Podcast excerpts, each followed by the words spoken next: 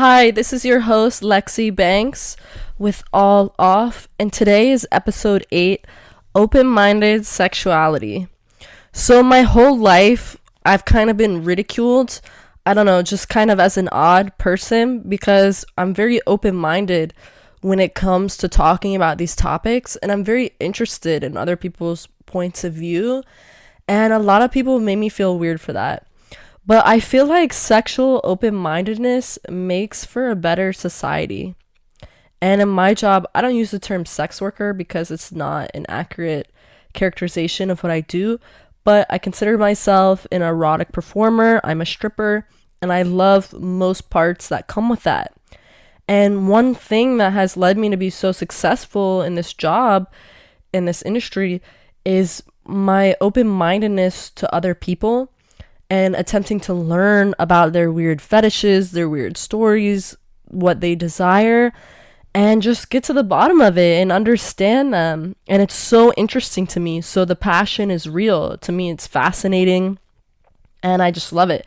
And I wish that that was the major attitude in societies across the world because I feel like we would be a lot better off if people could have open and honest conversations about their desires and not be immediately demonized just because, you know, they're not average or they deviate from the norm. And I've learned that there's a great healing and a satisfaction for somebody that comes with being understood, that comes with you being non judgmental with them and being tolerant with them, you know, on the large spectrum of sexuality, about what they want, about what they desire, about maybe what's weird for them. When I was a kid, like freshly turned 14, there's a group about like five of us that used to sit back in class in one of our periods in high school, freshman year. And um, it was mostly girls. We would talk about our blossoming sexualities and experiences. So we were all kind of going through the same thing at the same time. We all kind of had our first boyfriends, our first people, um, our first sexual experiences, and it was new to all of us. And I remember it was one of the most mature group discussions I've ever participated in about sex with a lot of people. And to me, that's so sad. And that's a major failure of society that as a kid, we were able to be more honest and more open because we didn't learn all the negativity that comes with adults now, all the shaming, all the repression, all this weird shit that people want to put on it. So it's a mature discussion. We were in the gifted class, so it was naturally naturally like bright kids, naturally, you know, open-minded kids who were curious and um, intuitive. So we were talking about losing our virginities, what it felt like, what it meant to us, and the conversations were so pure and interesting. We all supported each other. We would talk about our first things and be like, "What do you guys think about that? Did you go through the same thing?" And that was our natural inclination as like bright kids was to be open, was to be honest, to be like, well, what about this? Does this make sense for you? Well, what happened with you? And then the outside world, the adult world, taught us shame, it taught us humiliation, it taught us abuse, it taught us degradation, de- degradation. And we didn't know about any of those things. We hadn't, you know, we didn't understand sex through that lens that was taught to us and we learned uh, from the outside world that sex was supposed to be degrading to us when we participated in it. And when I found that out, I remember being really confused. And when people started calling me a slut and a whore, I was just honestly very confused because it never made any sense to me. I didn't feel like that was logical. I didn't feel like it was accurate. And I didn't feel like it was a good thing for people to be doing so I just remember kind of being ostracized for my openness about talking about it and understanding it and like being interested in other people's perspectives. I was ostracized. I was told that I was bad.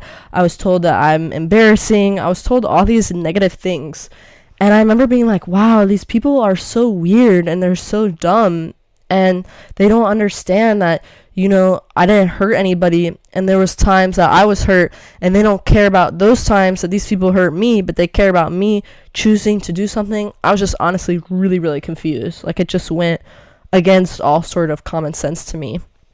And so eventually our honest, curious think tank splintered apart and we've never had well, I should say I've never had such an open public group conversation about sexuality as innocent and innocently and freely as we did back then you know untainted by others expectations. And to me that's really sad. That's like horribly sad. And now you know being th- grown up and you know having worked in this industry this erotic industry i'm more corrupted than i was then mentally and i don't mean that by more sexual because to me, just being sexual is not inherently corrupt or bad or wrong. Um, but I'm more mentally polluted by the outside world's shit and by the outside world's shortcomings. You know, about staying ignorant, about keeping things to yourself, about, you know, not sharing the truth or the weirdness about who you are with the people close to you. That was an idea that was put into me. That's not something that I was born with. But anytime I get scared about having hard conversations with people or honest conversations with people who talk about, you know, maybe their weird sexual inclinations, I try to remember the spirit of that group of kids trying to figure out the world together in the back of class. And I try to hold on to it because to me it was so pure. I try to remember how open minded we were, talking about everything, thinking for ourselves, bouncing ideas off of people, but most of all, not being ashamed of wondering, you know, about this world and about this life and about sexuality that was new to us. Not being ashamed, not being humiliated for who we were.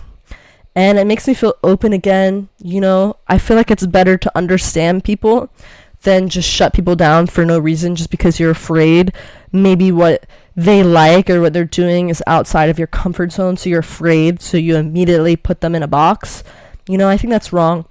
I try to entertain new ideas and have a greater tolerance for people who are sexually deviant. And i don't mean people that like abuse other people because obviously that's different but you know people who ju- are just maybe a little weird. Like that's okay. We love weird people in my industry. Like we wouldn't exist.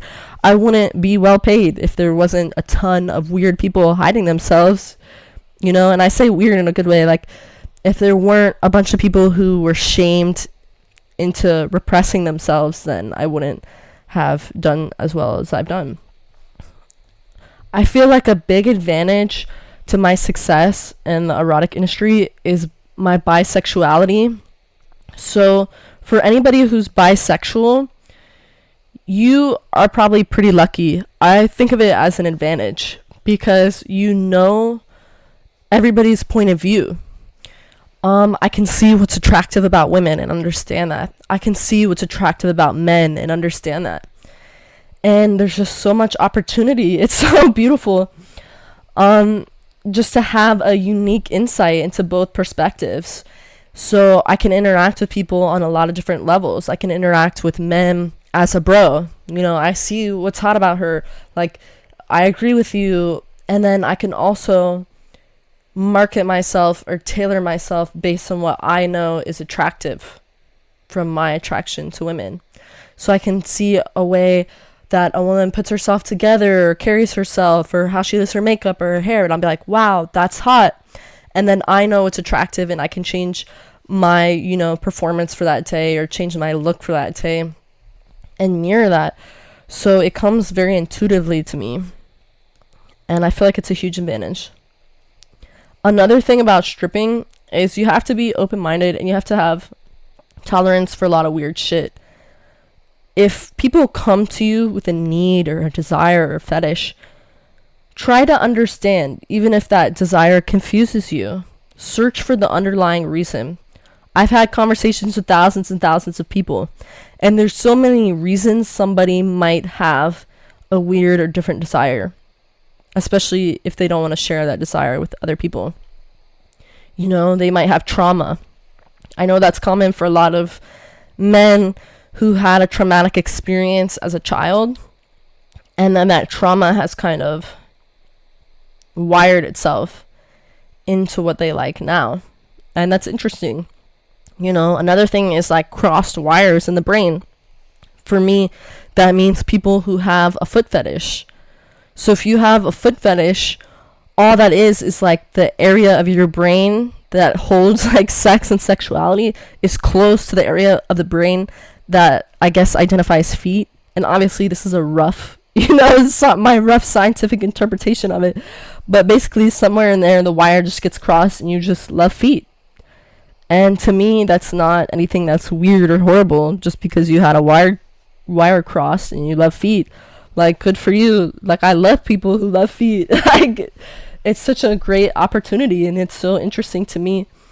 And, you know, you don't really get it, but you don't have to get it.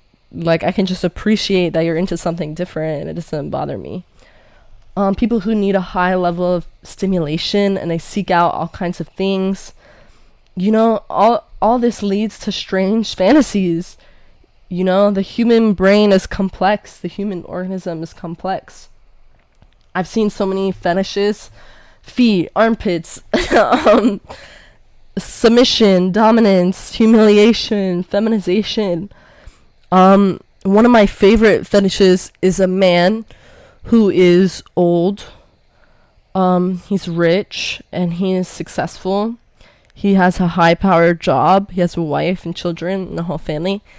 And privately, he loves to dress up as a woman. He loves to put on wigs and outfits and shoes. And to me, I love this guy. I don't think that, like, to me, it's kind of funny. Like, I'm not, when we're together, you know, I'm not making fun of him, like, when he comes into work to see me. But he shares that part of himself because we just have a laugh about it and he loves it. And he loves that he gets to express himself and share himself with somebody when he feels like he can't with the people close to him. So, you know, his wife doesn't know that. And all we do is I'll just sit next to him and he'll pay me to watch these videos of him in his private moments dressed as a woman. And that's just his sexual fetish. And I'll comment on his wigs and be like, oh, that was a good wig. I love the pink on you. Or, oh, you know, I don't like that one. I'll comment on his outfits. Like, wow, I love the cheetah. He definitely loves cheetah. And um, he actually makes me want to wear more cheetah now. but just all these things. Um, it's so interesting to me. And even talking with the girls at work or into like dominance and submission, the things that they do, the parties that they go to, it's just so fascinating, really, what people like.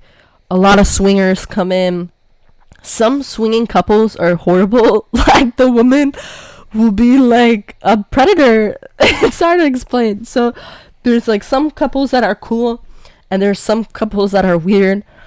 Um, I have one customer who he showed me videos of him hot wifing with other people's wives. Have you guys heard of this?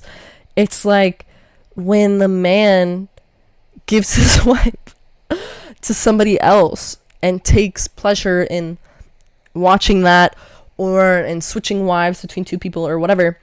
But so the guy that's my customer, he'll go into the hot wife's house.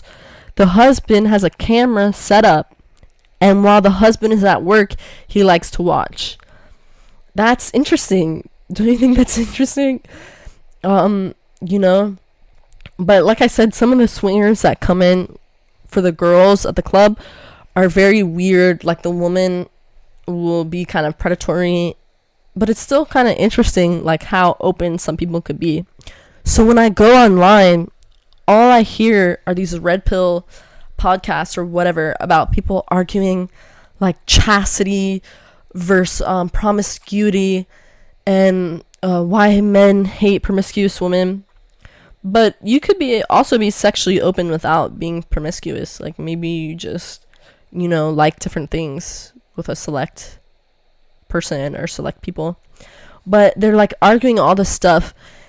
And to me, I kind of laugh because I know that men don't really care about chastity.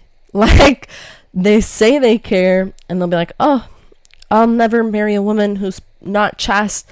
But in all my experience of talking with thousands and thousands of people, men really don't care. You know, they want what they want. They want the person that they want. They really don't give a shit.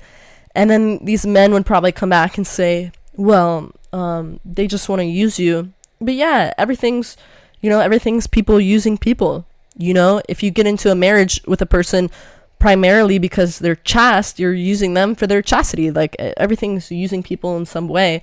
You know, all relationships are transactional in some way. If you're not getting value from your wife or husband, you're probably going to start making plans to leave. Like that's just human nature. You know, is to look at things like that. So in my experience, men really don't care. They want who they want. And we want what we want. And everybody wants what they want and we should all be more tolerant and more open minded and more caring about other people.